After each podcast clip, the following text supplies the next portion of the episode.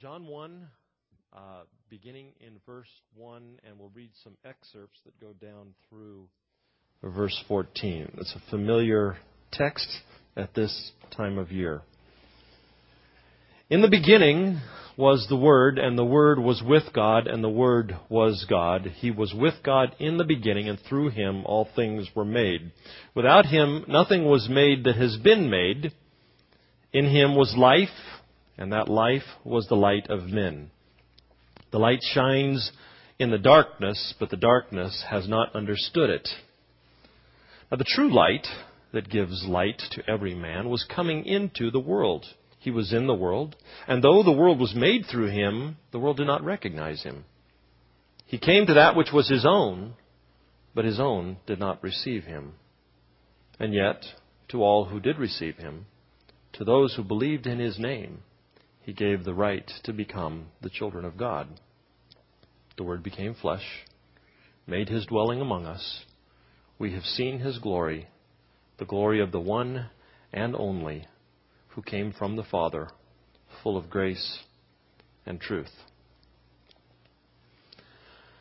These are the weeks of Advent, the weeks leading up to the feast of Christmas, a time when God's people reflect on our story we reflect during these times on the tremendous implications of our God coming for us. We remember during this time that the Creator of all, the Almighty God, the Maker of heaven and earth, has come and manifested Himself in human form that we may know Him. God, who existed in the beginning, God who created all that has been made, God who was light and who penetrated the darkness of space and time, has now been manifested among humanity. God who showed light to people trapped in darkness, at Advent time, we celebrate the reality that He came for us. But during Advent, we also look to the reality that it is a time to focus on the future when He who has come will come, is coming. We focus ourselves toward a future that culminates in eternity. We prepare our souls to receive Him when He comes for us, either individually at our death when we breathe our last, or we prepare ourselves to receive Him collectively should time end in our lifetimes. This is what we emphasized last week. And today I want to emphasize a third dimension of Advent. Not only God who came and God who is coming, but God who is always coming to us at any moment when we open our hearts. Always present, always leading us to a deeper dimension of Himself by the agency of His indwelling Spirit, it is always a season of Advent available to us. God is present to us at this time of year. We prepare ourselves to receive God in that dimension as well, in His always presence among us. Centuries ago, our fathers and mothers in the faith instituted a practice that we would use these weeks leading up to the feast of Christmas as a time to prepare our hearts to prepare ourselves to receive God unto us. Each year, opening ourselves to God to receive Him anew. It became a time to reflect, perhaps to repent, a time to quiet ourselves and still ourselves in preparation for receiving the advent of our God. One of the things that those who've gone before us encourage us to do during this season is to spend some time in self examination. Spend some time looking in to our fears, our motivations, seeing our shortcomings, examining our souls. This time of examination, but a time also of turning. A time where we take inventory of where we have been walking and we find ourselves where we ought not be and we turn. The biblical word for turning is repentance. It's a time of examination, repentance, introspection, and turning. And this is the place where we would open ourselves to receive God to new dimensions within our hearts, in our introspection and our turning. And this is the task I want to encourage us to take up as a community this week.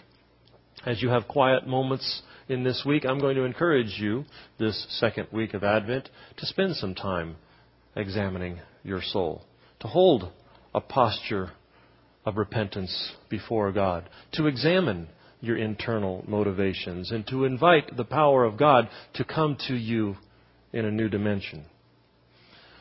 And I want to talk a little bit about how we can do that, some of the practicalities of internal introspection, looking within our souls. What is this examination that the ancients have asked us to do? How do they talk about it, and how would we do it? And here's a good starting place is to begin to think about the, the core beliefs that we hold. Each one of us hold things very deeply within us. Ideas, things that we appeal to to get us through hard times. Deep convictions that are so much a part of us that we take them wherever we go. I'm going to ask you to begin to look at those core beliefs this week. Now, it's important to note that there's usually a gap between our stated beliefs and our core beliefs. Often that's true. Usually, in fact, it's true. What we hold in our mind and what we resonate with at our core is usually a gap. There's one example I've mentioned a lot of times. We say, as people of God, we believe the words of Jesus. We say that when He says He will watch over the lilies of the field, He will watch over the birds of the air, and how much more He will watch over us, we have a stated belief that we trust Him and we rest in that. And yet, in the night hours, we worry about our finances. We worry about will there be enough. We worry about those kinds of things. So there's a gap between our stated belief, our mental belief, and our visceral core belief. The core beliefs come from the emotional part of us, not the cerebral part of our beings. They're more primal, these emotional beliefs. They're more instinctual than they are logical or related to cognition. They, they show us how we think salvation will come to us down at the deepest parts of us. These core beliefs define what we think is good and how we find good things in our lives and how we avoid bad things in our lives. Some common examples. Here's a, here's a core belief that oftentimes people would hold deep inside. For your dreams to come true, you must work very, very hard. And you must plan very, very well. Or a core belief might be, you know, when you're in a pinch, when you're in trouble, you can always count on family. There is nothing more important than family. Or, as long as you have your health, you're okay. As long as you are healthy, you're safe. Or, you must save, save, save because you never know what's going to happen tomorrow. That would be particularly what those of the older generation would say. For the same reasons, the younger generation might say, You must spend, spend, spend because you never know what's going to happen tomorrow.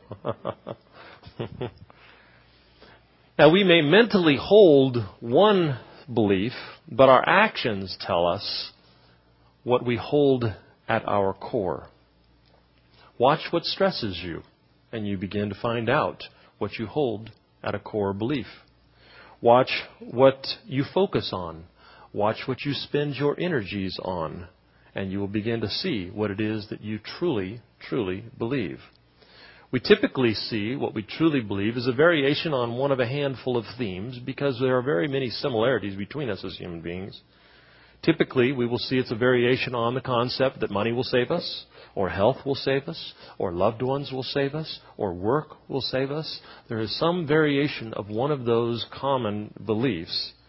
And in this season of Advent, it's a good time to reflect on this. It's a good time to ask yourself, what do I really believe? Who or what am I really counting on to be my Savior? Now, we have some at our church who are still seekers, who have not yet committed their lives to Jesus. They're just finding out about this spiritual journey. But the, for the most part, many of us would state with certainty that when we think about our Savior, it is Jesus Christ. That's why we gather to worship God together.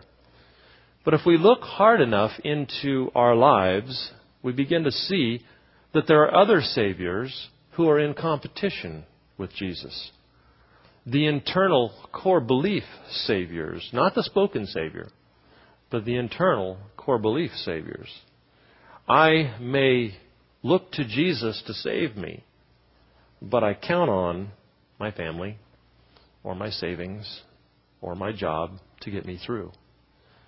I may look to Jesus to be my Savior, but I count on my friends or my work ethic or my health when I'm in a tight spot. And it's a worthwhile exercise to examine ourselves and present our findings to God and say, Lord, this is what I have seen about myself. This is what is at the core of what I believe.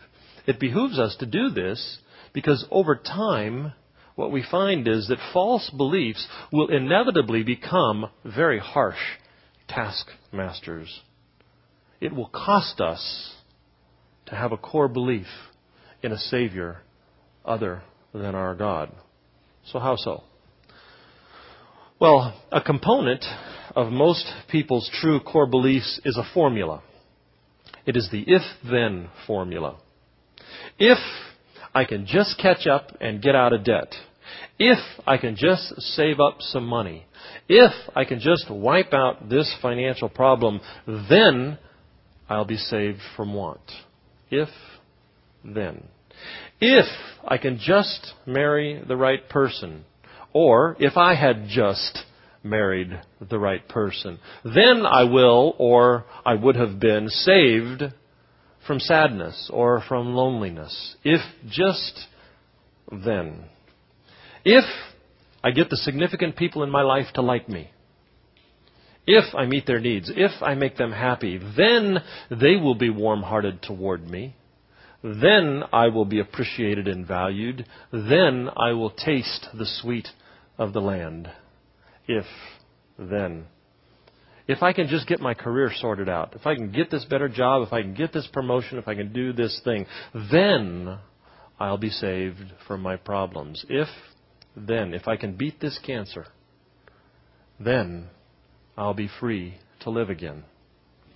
However, Saviors other than the divine one have a built in flaw. It's this if then formula that doesn't allow us very much time for peace.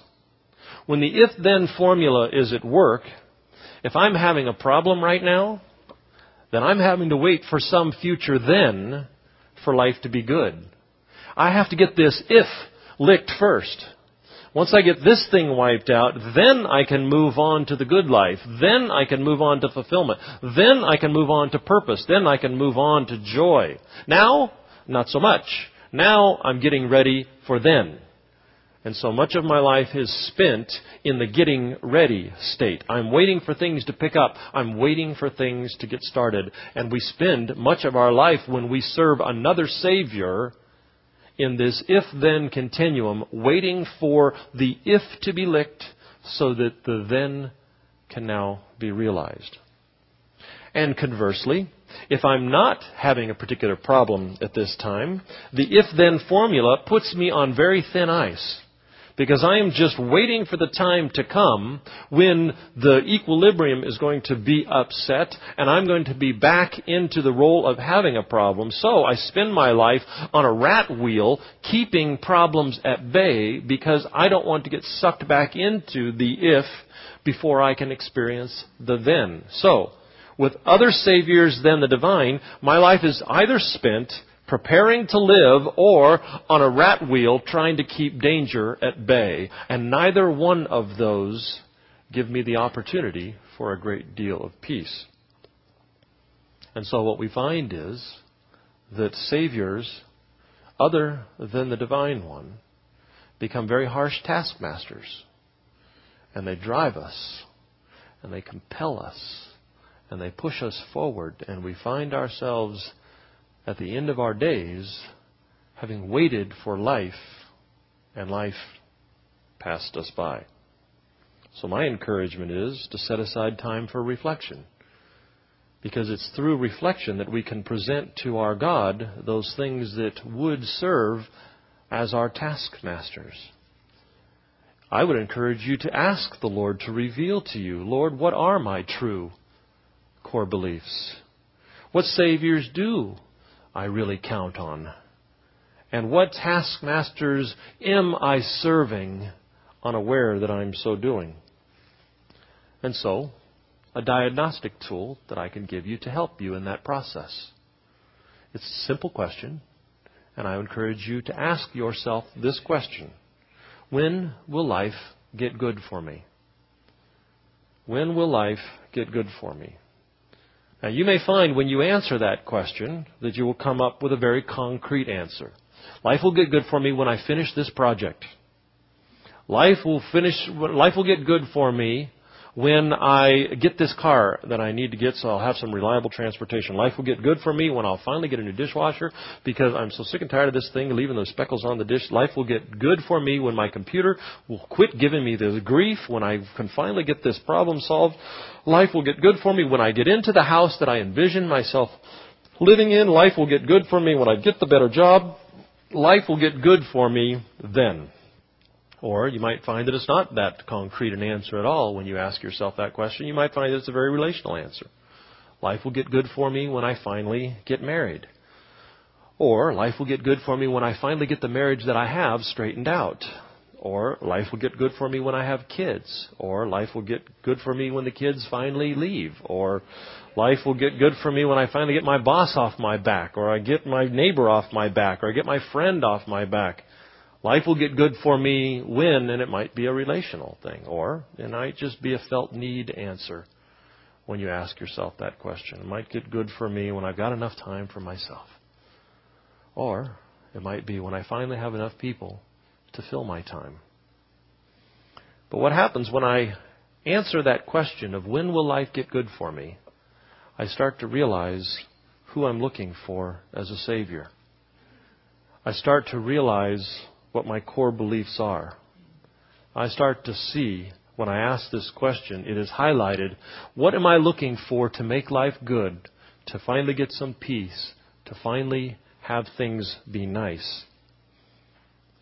Now, since we're in church, since here we tend to talk about God and Jesus and the Bible, of course you would expect me to say the only effective Savior is Jesus of course, you would expect me to say that only God will give you true peace. And of course, you would expect me to say that the only core truth that is true is in God. The only hope of lasting fulfillment is in Him. And that is very true, and that is right, and that is what I'm going to say. However, it's a little pat. And because the answer is a little pat, I don't find it all that helpful. At least I haven't in other times in my life. So, to make it a little less pat, let's consider some part of the process of how God does that, some context around it.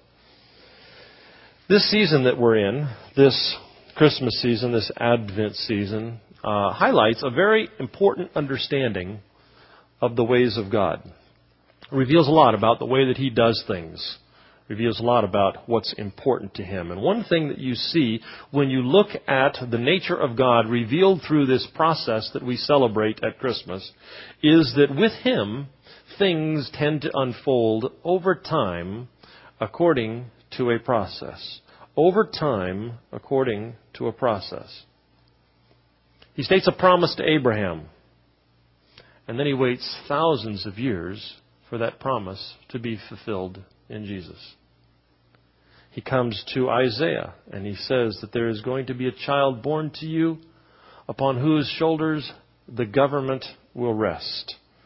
And all that I divinely intend to govern will rest upon the shoulders of this one. And then he waits another 700 years before that is manifest in Jesus.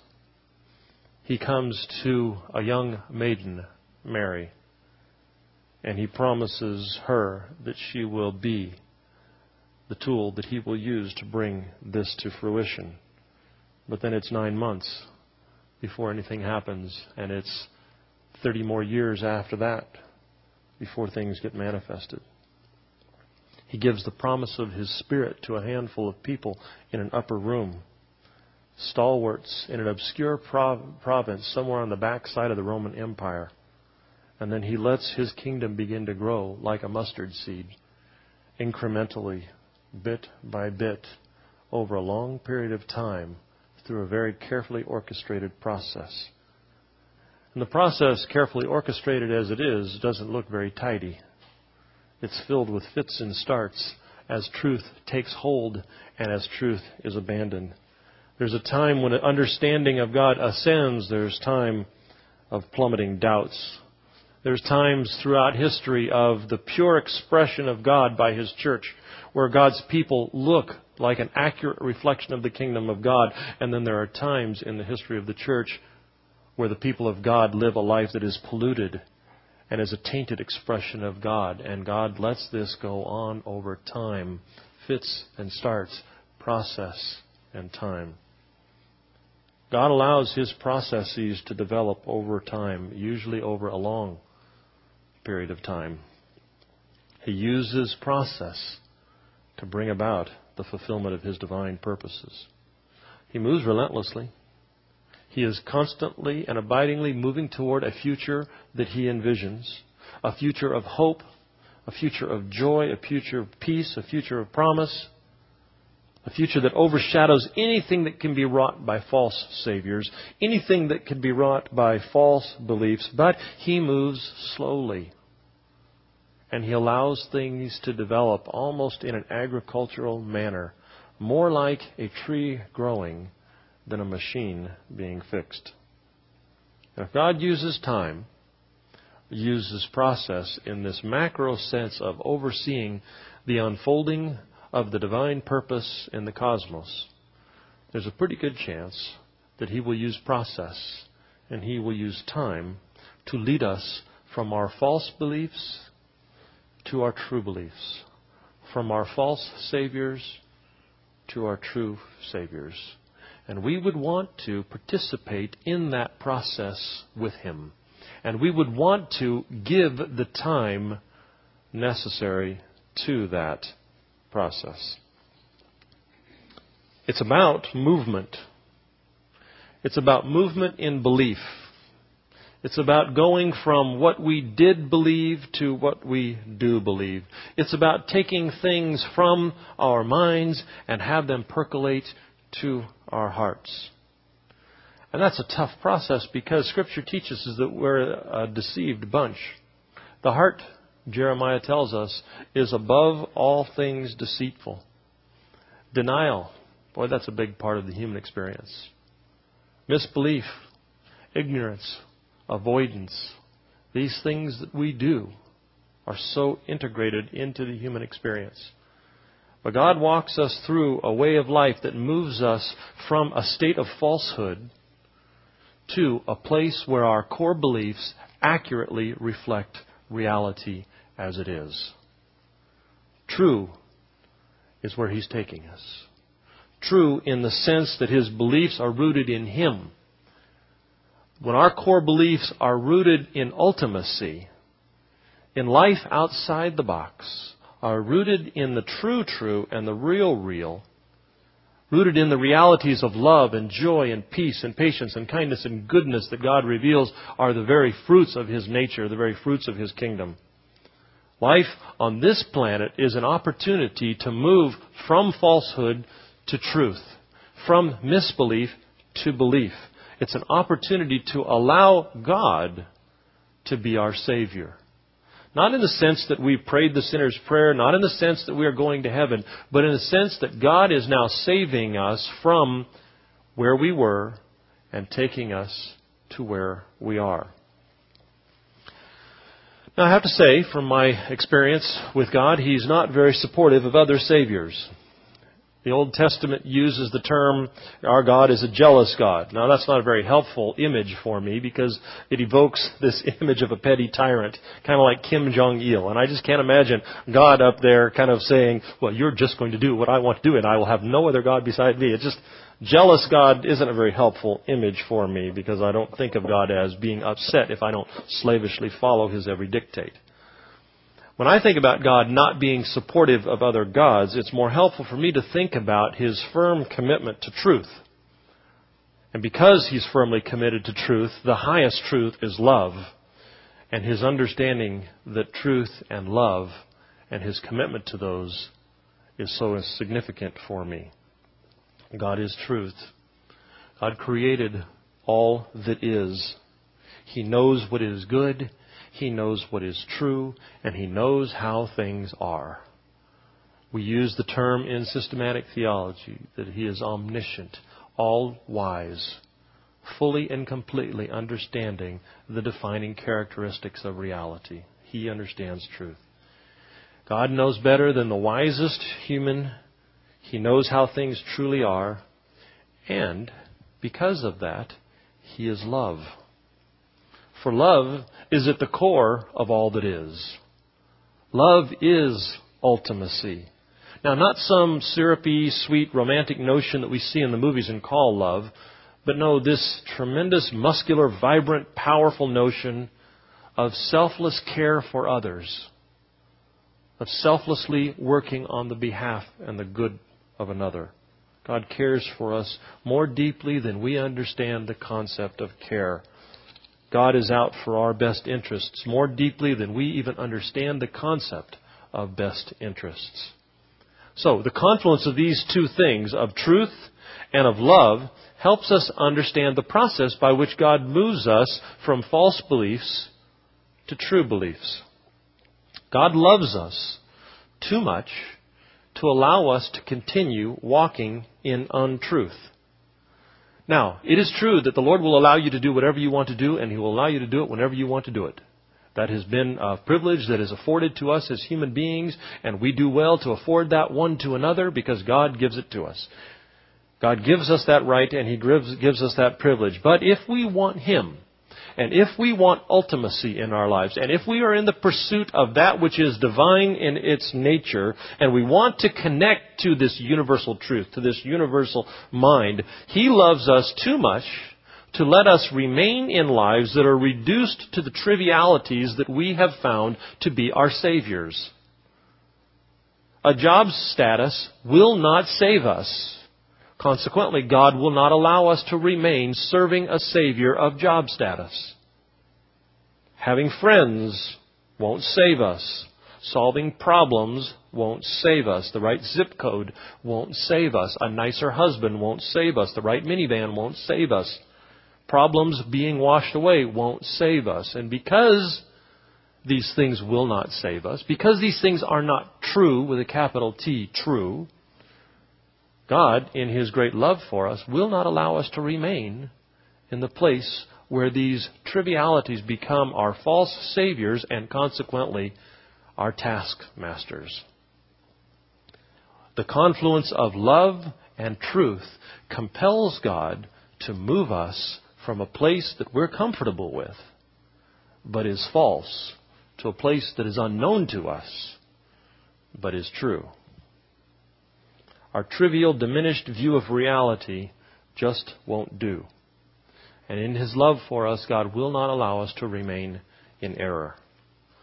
Truth and love demand that He lead our lives from a small, tiny little story of our own fabrication to a more dramatic story, a bigger story than we knew, a story that began before we began a story that will continue long after we're gone.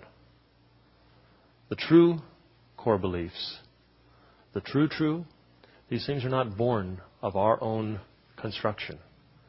True core beliefs are born of God. And true core beliefs trump all the lesser beliefs inside of us. And of those truths, the trumping trump one is this life does not begin with your hopes and your dreams. God defines what matters. We don't. God defines what is good. We don't. And the spiritual journey is the process of getting on board with His dreams, getting on board with His plans, getting on board with His hopes, and no longer trying to get Him to subsidize ours.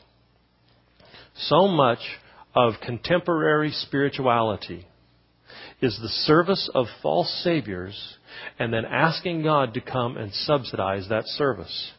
God, I need this job. God, I need this minivan. God, I need this friendship. God, I need this thing. God, I need this. And if that's the sum total of our spirituality, we are asking God to serve a God other than Himself. When we make that thing our Savior, this is what will make me happy. This is what will fulfill me. This is what will take me where I need to go. And then we ask God to come and subsidize it. What surprise that He often doesn't? Now, that is not to say that God doesn't bless us lavishly and abundantly and want to pour out blessings upon us. Yes, He does. He does that all the time. And it is right and it is good for us to ask these things. Jesus even told us to ask for our daily bread. But I'm talking about where is our Master? Where is our Savior? What is our core truth? What is our core belief? And the spiritual journey is the process of moving from the place where we make lesser gods our saviors to the place where we serve Him. And God does it over time. And He does it via process. It's an unfolding over time of ever greater truths. It's a process over time of yielding our wills to God, yielding our plans to God, laying down our dreams before God.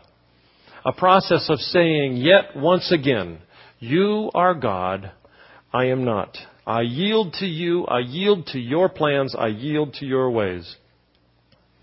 And God is looking for those who will use the fleeting days that we get to spend on this planet to contribute to living out His story as opposed to trying to get Him to help us make ours have a happy ending. God is looking for those who will not spend their energies fabricating a lesser story of their own, not serving some lesser Savior, not following some lesser dream, not living according to some lesser truth. And when, when we do these things, and we do, when we live according to a lesser Savior, follow a lesser truth, we simply create chaos on the earth. We muck up the works of the real story that's going on around us. We trash the beauty and the light that is born of God's intent. Even well meaning people do this. Even good Christian people do this. We can't help but do it when we're guided by lesser truths. We go out and we make a muck of the earth. We can't help but do that when we're looking to lesser saviors because we withhold the gift that we have to contribute to the planet, and what we do give to the planet is born of falsehood. We can't help but muck up the planet. When your life is over, when people are standing at your graveside, none of us want to hear them say, This person created chaos. This person fostered darkness. No, we want them to see that we lived lives that were holy devoted to holy purposes, that our lives were filled with heroism and nobility. But this doesn't happen when we serve an untrue truth. This does not happen when we serve a lesser Savior. We can't help but muck up the world and create chaos and darkness when we serve something that isn't true. We all want nobility but it requires of us going on this journey from falsehood to truth. For a few of us, the nobility that we yearn for can be granted in an instant. A husband and father puts his own life in peril and sacrifices his life to save a child that is from another family from a burning building. A young teenage girl is martyred in a high school shooting, unwilling to deny her God. In an instant, nobility is given to the martyr. But for most of us, nobility comes by a process over time. It's a lifelong journey. Most of the time, nobility is decided over a series of very small choices, very small decisions about what truth we will follow, very small decisions about what Savior we will look to for deliverance. A hundred different small choices every day. What will I do with my money? And what do I do with my money? What does that say about what Savior I follow?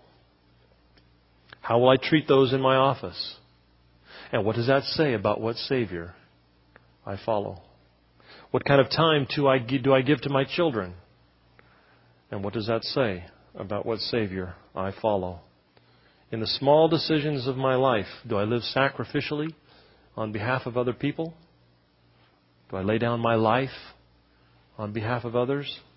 Or am I motivated by that characteristic of most false beliefs, all of which have at their core self service? Am I motivated if I can get what I want in a timely manner, then I will. If, then. The choices that we make according to the truths that guide us, according to the Savior that we follow, are so small, most of them seem not at all important. Now that's true when we're following a lesser Savior, making choices about our money, about our time, about our friendships. But it's also true when we follow the true Savior. The choices are very, very small.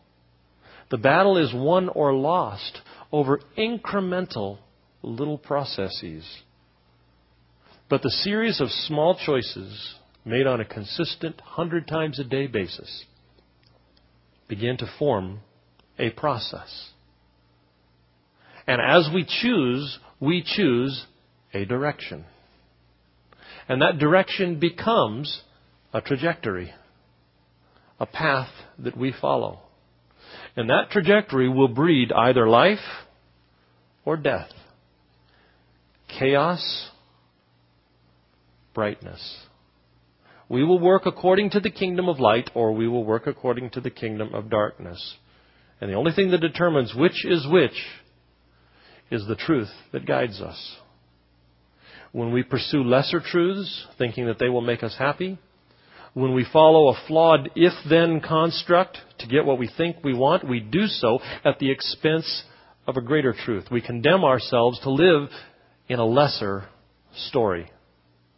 When we live selfishly at the expense of serving other people, when we pursue our own dreams at the expense of yielding to God's ways, we condemn ourselves with a thousand daily choices. Because inevitably, when we choose any other Savior than our God, darkness will seep into our souls one inch at a time. And eventually, we will have so much darkness in our lives, and we will breed so much darkness in those that we love around us, that we will miss the goodness of the story into which God invites us. A series of small choices eventuate darkness. We eventually find ourselves unable to do the good things that we yearn for, unable to strive for the nobility that we want on our deathbed, unable to strive for that higher life, living after the Spirit. We find ourselves agents of darkness against our own wills generating chaos in our marriage, generating chaos with our friendships, generating chaos at the workplace, unaware, blind, oblivious to why it happens, but a series of small choices in the service of lesser gods has brought us to the place of darkness, and we see the consequences around us. We find ourselves like Paul. The very things that I hate, I end up doing. And the things that I want to do, I cannot do. It's a tough place to be. But our Savior, capital S, our God, our truth, our love, foreseeing this dilemma, could not watch his beloved become lost in so deep a darkness of their own making. So he entered that darkness and our text tells us he brought light into darkness. Born of a young maiden, born under a star, born in a manger. He enters each one of us and he remains. And he stays with us today via his Spirit. This baby that was born lives in you this day and is there available to help you in the process of moving from darkness to light, to help you move help you through the process of moving from serving lesser saviors to serving a true Savior, to lesser core beliefs, to true core beliefs. The Son who was with the Father, the Spirit who at creation made all that is, now lives in you and is steadily at work, albeit slowly, albeit through process, steadily shoving aside darkness and steadily bringing in light. There is a source of light in your life, and He is the light of the world. And He brings redemption and hope to hearts that are darkened by false beliefs and false saviors. Our text says, The light shines in the darkness, and the darkness cannot overcome it. And so, my encouragement to you this week is to partner with that process and simply take some time and sit quietly before God and ask this question When will life get good for me?